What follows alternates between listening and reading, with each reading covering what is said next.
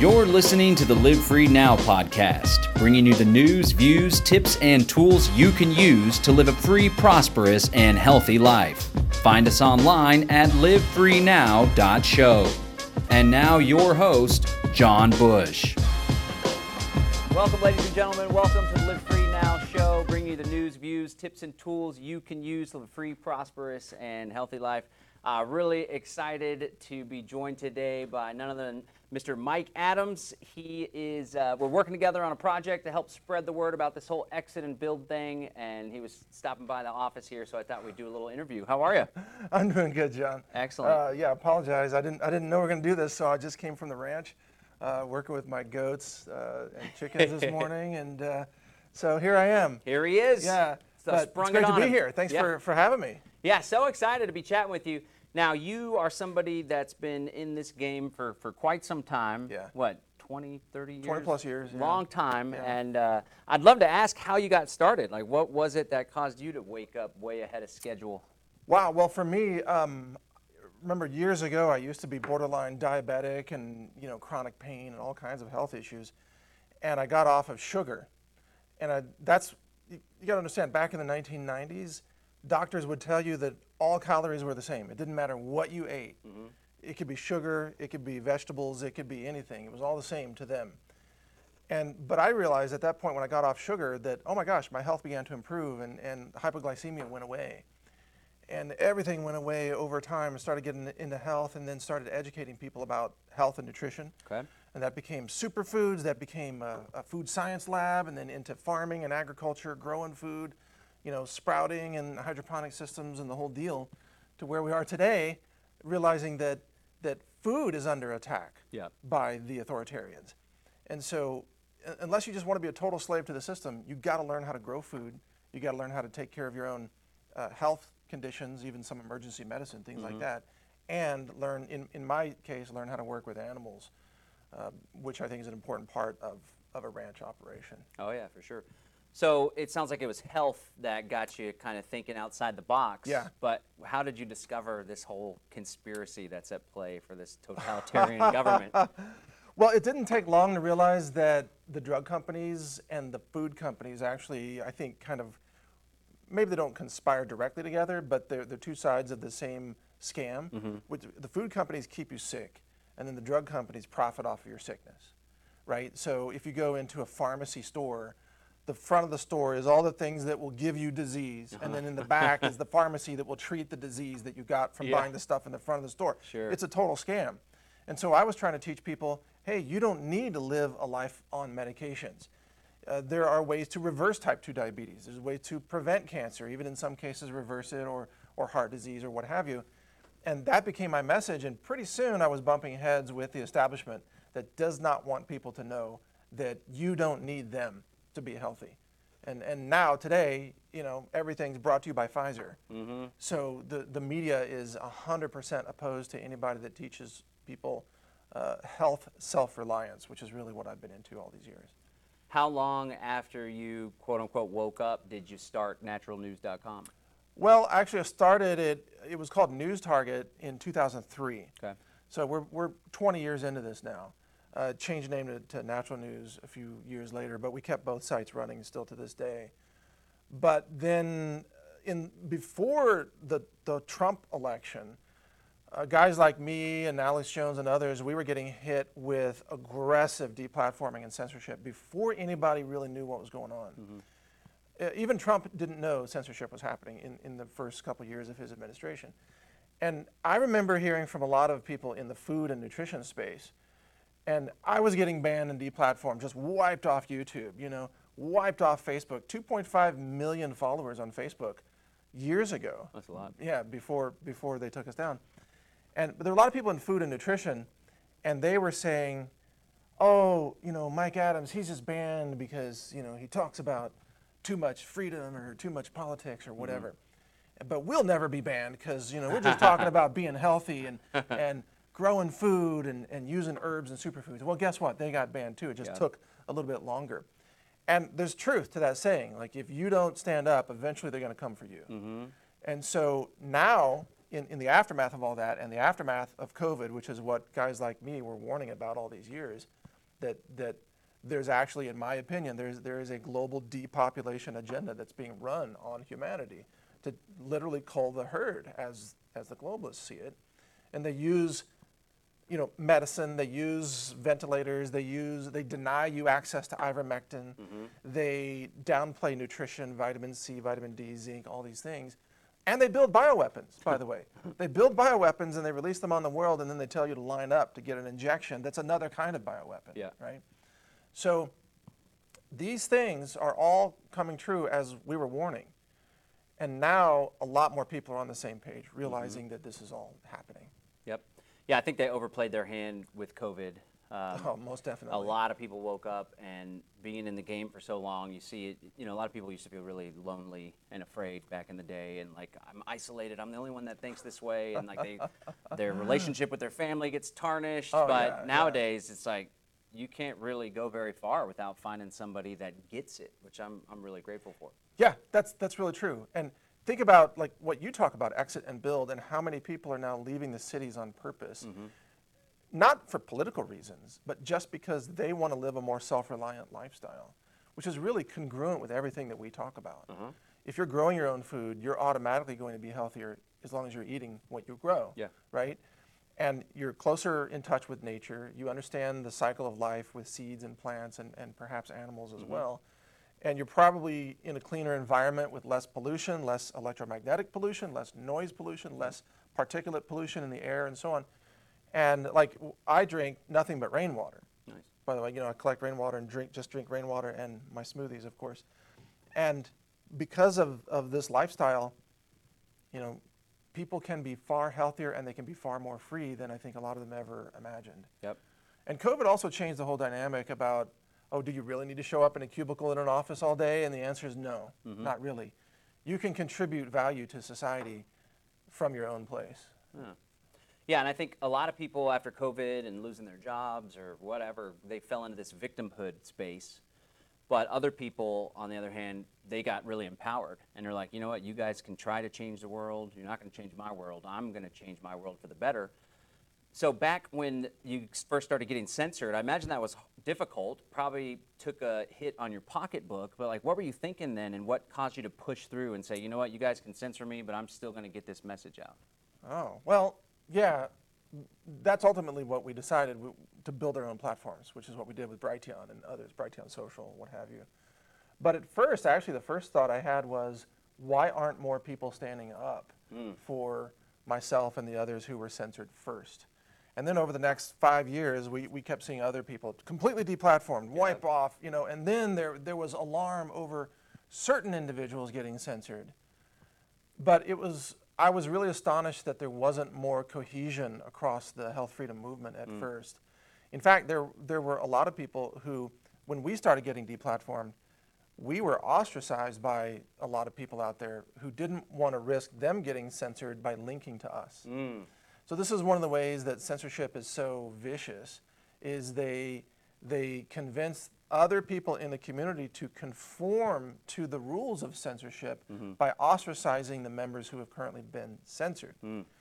And so you end up with, uh, you know, it's like a it's like a self-reinforcing prison guard situation where the members of the community become the prison guards and they tell you, shh, shh, don't say that. You can't talk about that. Or I would go on someone's show and say something, and oh, you, oh, no, you can't say, you got to take that back. Yeah. You know, you can't. what? I'm like, what? What world are you from? Because I'm from America, and we have a First Amendment, and I'm going to tell the truth. And I always stuck with that line, you know, that, that, that line in the sand, I should say, uh, to stick with the truth and say it no matter what, no matter what the cost or deplatforming or, or whatever. And, It's and, he- and here we are. yeah, it is.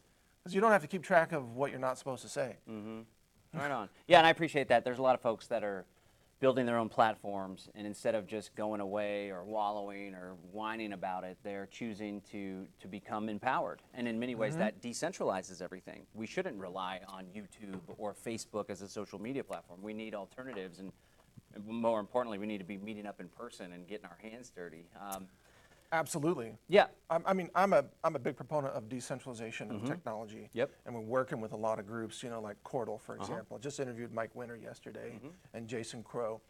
and I'm doing a lot of research into other areas. My goal is to make our own platforms obsolete by making sure there are no centralized controllers who can determine what you're allowed to say or what you're not allowed to say. And excuse me, I don't want to live in a world where one guy named Elon Musk gets to decide who's allowed to speak and who isn't. Mm-hmm. And where he goes on there and, and pretends to be a free speech champion, and I'm still banned on Twitter, so mm-hmm. are a lot of people I know. Yeah. And how, you know, how dare you call yourself a free speech champion? So the structure is wrong. The structure needs to be decentralization. And that gets into a lot of what you teach, which is, you know, exit and build, build local communities, but decentralize from globalist control or federal control, mm-hmm. national control. It's about the local communities being more resilient and being honest with each other about what your local needs are. Right on. Now, I remember early on, you were, you thought Bitcoin was part of this whole New World Order thing. Do you still hold that truth? Because Bitcoin's not privacy, right? It's different than a lot of other coins. But what are your thoughts on that, and has, has your assessment shifted? Well, yes, my assessment has shifted a lot. Um, I'm, my current position is I, I believe that Bitcoin will be ultimately the world reserve digital currency. And what really brought this home to me, now, now first of all, let's, let's be clear, I, I was very harsh on Bitcoin for a number of years and other crypto projects because of a lot of the, you know, just the FOMO and everybody should buy everything, jump in now, you know, buy low, sell Yeah, it's like a high. money thing. yeah, Not a freedom and, uh, thing. Yeah, well, right, exactly. It wasn't a freedom thing. Well, it's a freedom thing for the core folks, but a lot of people were hopping on the bandwagon to try to get rich. Right, right, and that, that didn't resonate with me. You know, Sure. I, I, I- I believe in technology to achieve human liberty and self-reliance and uh, sustainability. So what really happened over the last couple of years with COVID, in Canada we saw Trudeau, you know, of course, attacking people's bank accounts, Yeah. freezing your bank accounts because you donated money to the Canadian truckers. That was nuts. Right, so that was a big wake up call. And then now, also since then, I've experienced a lot of things uh, as a business owner, uh, attempting to pay vendors and having those payments get held up or having them vanish. We had $30,000 vanish because of the uh, Silicon Valley Bank collapse. Uh, it vanished for like two weeks, I think, and then they found it. You know, it came back. But Because it was in Silicon Valley Bank? it was or the just vendor that we were associated? paying had uh, an account that went through that bank. And when that bank collapsed, then the money that we had paid them disappeared, even though, you know, they took it out of our account, but it never got to the vendor. Yeah. So there was 30 grand that vanished. And then we recently, um, Texas billionaire Gary Heavin donated half a million dollars to our nonprofit to hand out to other independent media outlets, which we did. So we've distributed half a million dollars in donations Oh, wow. across independent media, a lot of a lot of names that you would know, and we had so much difficulty uh, uh, when we tried to uh, donate the money. Our bill payment service flagged it as fraud, held it up, wouldn't let the money go out, and then even after we worked through that, a lot of the recipients got checks for anywhere from ten to twenty-five thousand dollars, and their banks wouldn't let them cash those checks because they were highly suspicious, right? Because you can't even give money away without raising, you know, terrorist flags in the banking system, Wow. which is insane. And so we have a new rule. We're only giving money away now in cryptocurrency. And it, it, it really is that simple. It's like, hey, you, you know, you want a $10,000 grant from our nonprofit, you send us your Bitcoin address or, you go. or whatever you want to use, Monero if you want to use that. Mm-hmm. And we're just going to send it to you. You know, we're going to we're going to send you like 0.1 at first or Bitcoin 0.0001. Sure. Make sure you get it, and you say yes. Then we'll send the full amount. I'm done with the banking system. It's a mm-hmm. nightmare. It doesn't work. Mm-hmm. It, it's failing. It's breaking down. And so, oh, and, and the other thing is that no government in the world can print Bitcoin, mm-hmm. right? So if we're going to have an honest ledger system in the world, we have to have a ledger where no government can control the supply of the currency, Yep. which is what they do in printing dollars all day long. Sure. And so I believe, uh, interrupt me if I'm talking too much, but No, you're fine. I believe that the day is coming soon when the typical American is going to say, man, my dollars are losing so much value that the actual safe haven is going to be in crypto. Now, I'm not making a price prediction. It's going to be volatility. The SEC is declaring war. But ultimately, long term, the only safe currency is currency that governments do not control. Right on. Yeah, and that's one of the reasons why it is so attractive to so many people, even legacy investors and people that are traditionally inside the system. It appeals to them as well. Right. Um, So, do you see that? Because coming from our world, obviously, this idea of a global p- currency is something that we oppose. But do you see any positive aspects of Bitcoin being a global reserve currency and kind of um, upsetting the central banks in that regard, or do you think there's that could be a recipe for disaster too? Well, I think, I mean, I, I have a lot of questions about Tether and whether Tether is actually 100% honest and whether they can create currency without having it fully backed by dollars. So if Tether, and we don't know the answer yet, but if Tether is a, a money printing machine that can then be used to buy Bitcoin, Yeah. then if Tether ends up having a problem, it's going to drag Bitcoin down. Yeah. No question that that is a possibility. Mm-hmm. But once everything is, is you know, settled with that issue, and I think we're looking at fiat currency collapses. The, the euro, the yen, and the dollar. All three, I think, are, are you know, not going to last too many more years, in, in my opinion, at, at least not at their current valuation or close to it. I believe that cryptocurrency will be used by the world because, and especially outside the United States, think about Africa, think about Central and South America, think mm-hmm. about the Middle East, where their banking systems, and in many cases, they're facing inflation far worse than what we deal with in the United States. So even right now, today, jumping into crypto makes a lot more sense for them. However, Bitcoin, because of the relative cost of transactions and the relative slowness, let's say, unless you're willing to pay a premium, Bitcoin might be the place where people put their kind of savings account, but their actual day-to-day transactions might be in some other crypto, something faster, something smaller, maybe Litecoin, or or if they want privacy, you know, something like Monero. I think uh, people are going to swap in and out of Bitcoin into other cryptos for different local purposes. That's how I see it.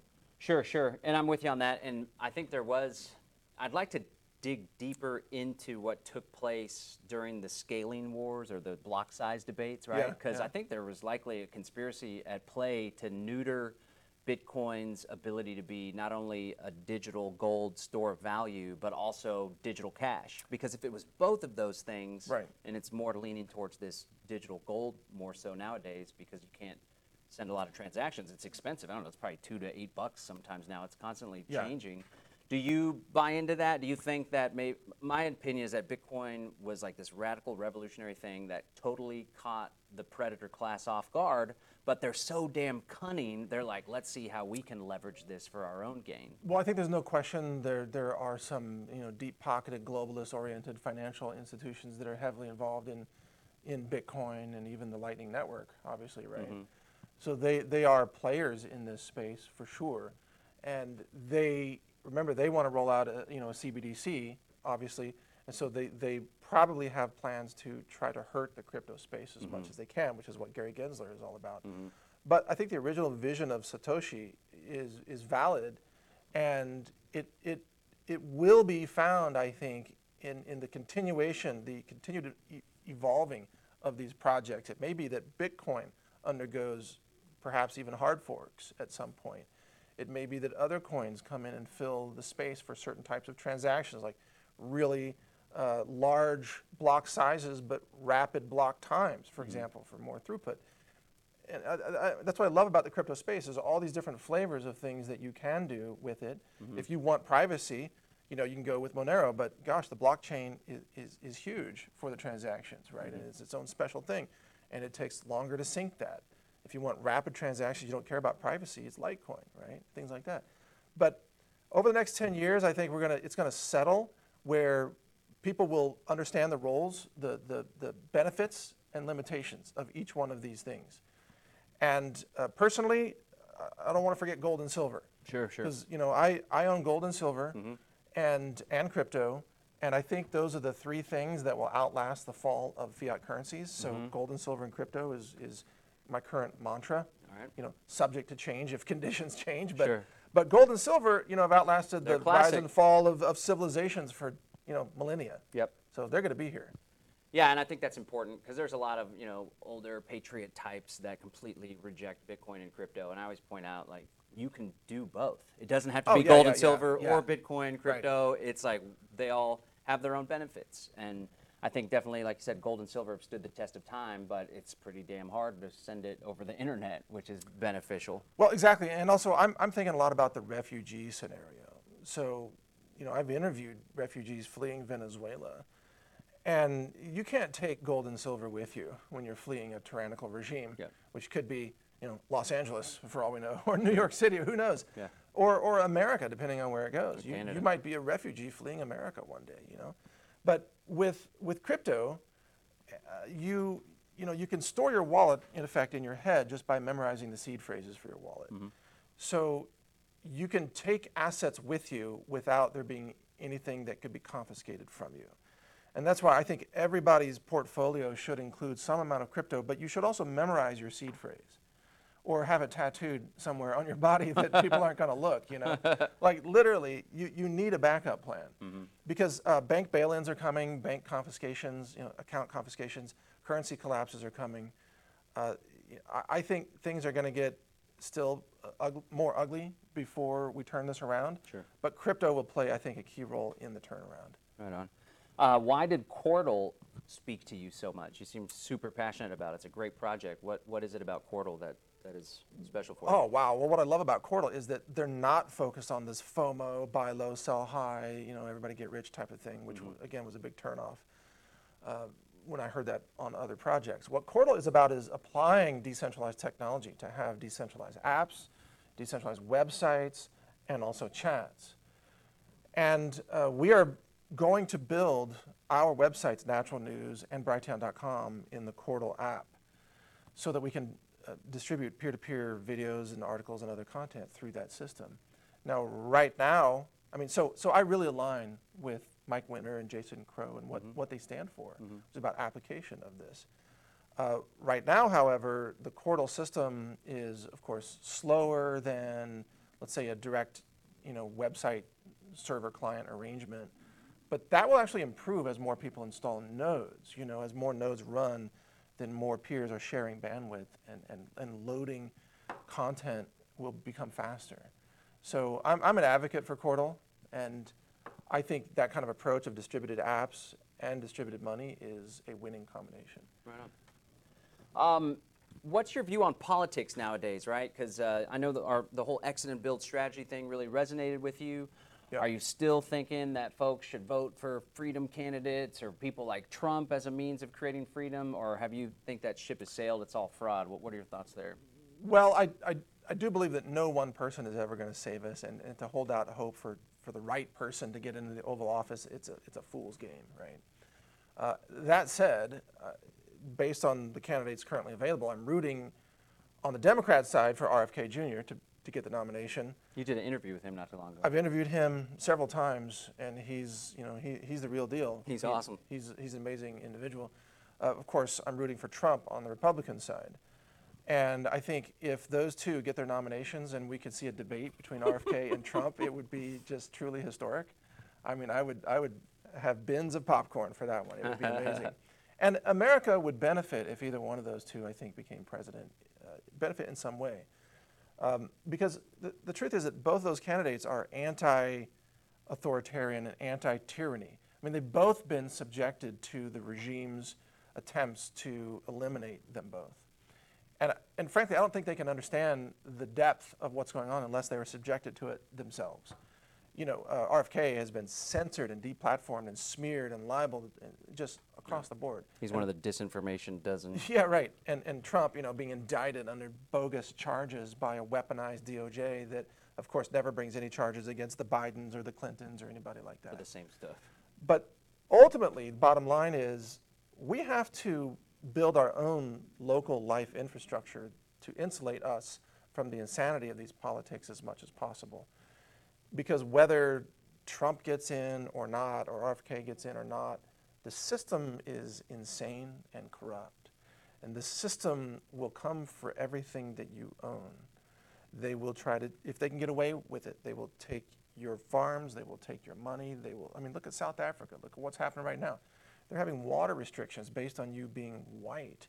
If you're white, you don't get water for your farm. I mean, this is the kind of insanity that takes hold in these cultural Marxism movements that are sweeping across the world and the United States and Canada right now. So we have to be ready for, for governments to be completely uh, evil, but also be open to the fact that they might possibly be a little bit less evil, if, if depending on how elections go. But there, there's no scenario where I'm happy about the size of the federal government. It's, it's way too big, way too powerful, out of control. A reset of some sort is coming. And when that reset happens, it's people like you and I and your listeners who build the next society, and we get to choose how to structure it. Right on.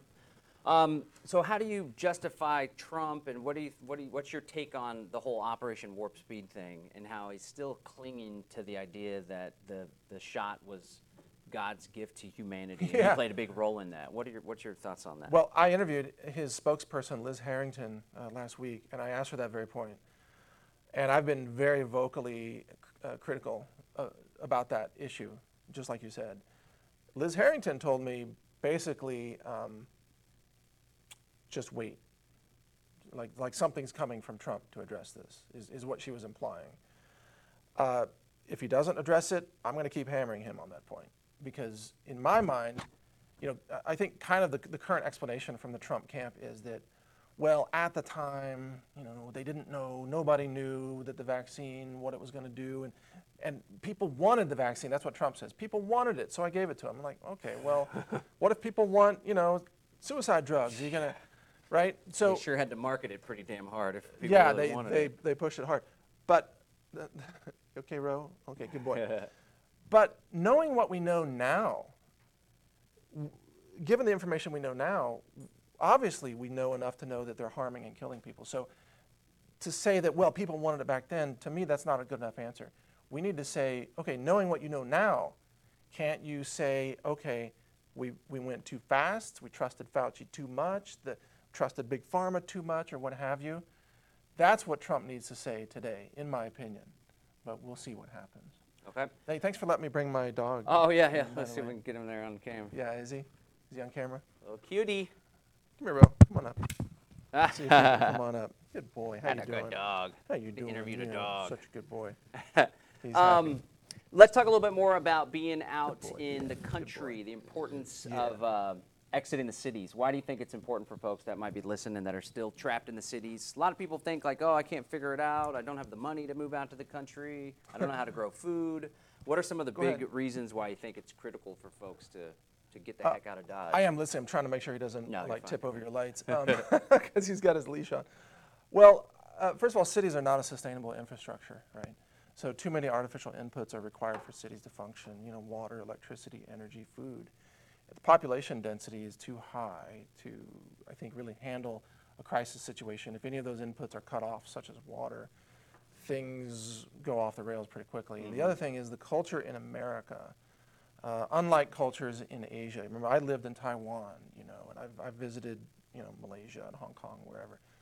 Uh, in those countries, people tend to be a lot more kind of orderly about when things go wrong, they pitch in and help each other out. Sure. Whereas if something goes wrong in LA, you know, it's like the Koreans versus the gangs, like gunfire from the rooftops. and, like it, it's not the same scene. Sure. So cities are not a good place to be when anything goes wrong.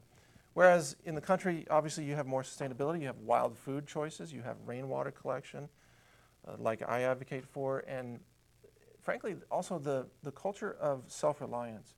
It's good to have, well, it's critical to have neighbors who know how to do things, who know how to handle animals, who know how to do, you know, uh, first aid, medicine, uh, self-defense, firearms, long-range shooting, you know, what have you, Yep. farming, food, all of it, and fixing things. I mean, that's a huge part of it.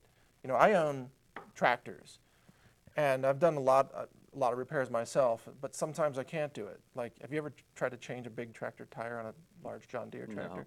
Changed a bus tire, but not a John Deere tractor. Uh, well, that's pretty close, but yeah, big John Deere tire. You got to have a specialist come out who knows how to do that. Big dudes, by the way. These, Yeah. these are they're not on a fasting regimen. They're, Yeah. They, they have to have throw body weight into these giant levers to get these tires off, and you have to live in a community where people have these skills, and so that's the country. And I, I think rural living is incredibly rewarding, more freedom. You know, I have a little gun range on my own property. I don't have to go to a range, you know, to, to Yeah, we practice have one down in a creek bed because it goes so low. There's like a natural berm. Perfect. That's a lot of Yeah, fun. exactly. And the, the kind of people that are attracted to rural living tend to be more self-reliant people, Mm-hmm. and that's that's who I want around me as these challenges, whatever they happen to be, Mm-hmm. uh, emerge across society. It's a good place to be in the country. Yeah. Cool, cool. And what are your thoughts on um, one of the best states in the U.S. or what are some of the states to avoid? I mean, it's obvious which ones to avoid. Well, yeah, let's talk about best states to go. I mean, Idaho is great. Uh, Wyoming is, is, is a good choice. Uh, you know, Utah, the most of the Midwest is good. You know, let's say Oklahoma, Kansas, Missouri has a great AG. Of course, I'm a fan of Texas. I, I love Texas, and I think Central Texas is a great place. Um, and and also uh, Tennessee, there's a lot of a lot of areas. North Carolina, for example, Florida's great in many ways. Um, the Dakotas, right? The uh, wonderful thing about America is a lot of places to go. And if you do your research, you can stay away from population, uh, high population density areas. Which, by the way, Central Texas is not really that far from high population density, but it's it's far enough, I think, and it still gives you access to those cities and those city services. But you know, people need to to get on the ball, I think, and kind of get squared away as to where you want to be. Um, you know, I, I sometimes I tend to scare people with my predictions and my guess about what's going to happen, but it is absolutely true that things are escalating into a scenario that could be World War III, kind of like the Cuban Missile Crisis, but again. Sure. And you know, in the Cuban Missile Crisis, we were one decision away from global nuclear war. I mean, it was that close. Much better leadership back then, too. Yeah, uh, like people who had the sense to say, no, let's not launch everything. Right? I'm not sure we have that leadership today. So things could happen very quickly. Uh, there's a lot of talk about uh, power grid failures, and there's in the media they're trying to pre-blame that on people who are conservative. So they're saying, oh, when the power grid goes down, it's these right-wing extremists. I saw that. Yeah, like why are you saying that? I mean, where's that coming from? Well, Yeah. you know, because well, they plan to have power outages and then blame conservatives, right? And you know, all these false narratives out there. You've got to be ready for, for power outages. You know, you have to have backup power plan and, and also a way to live without electricity, without dying, which is not so easy in the summer in Texas, by the way. I mean, what if you lose your water pumps? What if you lose air conditioning and Yeah. refrigeration? How do you live? Well, you know, people did it through most of human history. Yeah. and only now we've forgotten those skills. Yeah, people gotta are get getting 'em back. Yeah. Cool, cool, cool. All right, uh, one last question. Yep. What do you think as far as are, are you optimistic about the prospects for freedom and in spite of all this? It's kind of like this paradox where we have all these people that are like positive and feel like things are going to be okay, but we have perhaps the most totalitarianism as far as like a technocratic totalitarianism now because things have gotten a lot better than like the medieval days, right? We're on a Right. trend getting better, but there's these really evil people that have uh, infected every major institution in the world. You know, the Great Reset's well underway. What uh, what are your predictions as far as are we going to experience freedom? Is it going to take generations? What's it going to take? I, I think we will experience freedom in our lifetime, both of our lifetimes. And I think that uh, the tyranny will become so bad and so desperate. th- and and I, I do believe, by the way, the globalists will kill between one and two billion humans currently living on this planet. I know, I know it's a dark prediction. With bioweapons or what? Uh, Or war? well, a combination of economic collapse, yeah, war, starvation. This is a key part of it. Famine, Famine. global famine, uh, and bioweapons. Right. So uh, that process is already underway. I, I think. Well, I'm not going to get into details of where we are, but that's coming. However, they won't kill most of us, and out of that, there will be not only such a, a cultural backlash against tyranny, but also technology. And this is, you know, I mentioned this to you before the show that we need to embrace technology and the, even the cypherpunk philosophy of privacy as a human right, uh, human dignity, uh, privacy and the fact that we don't need uh, government structured as they have been through our lifetimes and for hundreds of years before that. That entire structure of centralized control over society is obsolete. And in fact, it is technology that can set us free if we're able to uh, recognize and build and embrace the decentralized systems that are the infrastructure for human freedom.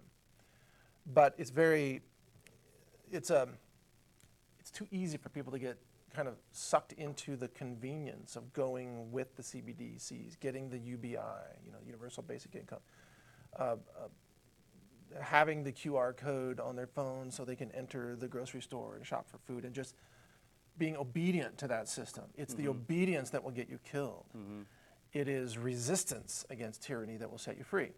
But never before in human society have we had the technology available to us now, not just cryptography, but also you know blockchain technology, decentralized applications, decentralized finance, all these things, uh, private communications, you know, uh, cryptography in, in direct chats and things like that.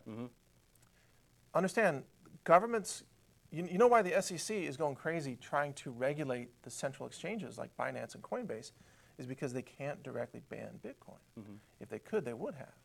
But suppose they tried, John. Suppose they announced Bitcoin is illegal. Yeah. All right. Would, would everybody stop using Bitcoin? No. I mean, the ATF announced that the arm braces are illegal. I own plenty of arm braces, right? I Bought them when they were perfectly legal. Mm-hmm. Did I destroy them and melt them down? no. Now, I, did I remove them from the AR-15? Yes, I did. So the ATF doesn't have to raid me. Okay, I took them off, but I didn't melt them down. Um, if they say Bitcoin is illegal, am I gonna like empty my wallets and burn my Bitcoin wallets? No, of course not. Maybe I just won't open the wallet right now. Maybe I'll open it in secret. Who knows, Yeah. right? It's none of anybody's business. Or if they say that gold is illegal to hold, Happened before. Right. They say they want to confiscate gold. You know, am I going to rifle through every last gold coin that I might have put somewhere and try to find it and turn it over? Of course not. Mm-hmm. I'm, I'm not going to tell anybody else what to do, you know. I mean, I am a law abiding citizen. But I, I acquired gold, I acquired arm braces, I acquired Bitcoin when it was all perfectly legal. And if they change the rules, they're breaking the law, not me. Hmm. Right on. Yeah, it just takes people having a spine and some conviction, maybe putting a little skin in the game every once in a while. Yeah. Because, like you said, if, if you just comply, people complied all the way to Auschwitz, basically. Well, exactly. and thankfully, we still have guns in this country. Uh, indeed, indeed. And, and being that we're in Texas, there are probably like a million guns within Yeah. a mile radius Behind of where every- we're sitting right every now. blade of Yeah, grass. yeah, Yeah, everybody always talks about the land thing, and they're like, "Oh, the United Nations is going to confiscate the land." I'm like, "That ain't happening here in Texas." I always think of my neighbor. He's like an old veteran guy. He's just ready for somebody to try to take his land. He doesn't have anything to lose. He's he doesn't want that. Yeah. I'm not going to let that happen. Anyway, cool, cool. All right, so any projects that are on the horizon for you? I know that you guys are doing more with Brighteon U and Yep. anything. Yeah, we have Bright U, which is just the letter U. So brightu.com, and we're, we're airing documentaries. A new one starts usually every Saturday, free to watch. Uh, yeah, we have a lot of new projects actually. Um, we've got, we're working on some new technology for clothing. We're partnering with uh, an American-made um, knife company that does knives and swords with uh, amazing alloys called MagnaCut, which is a corrosion-resistant alloy.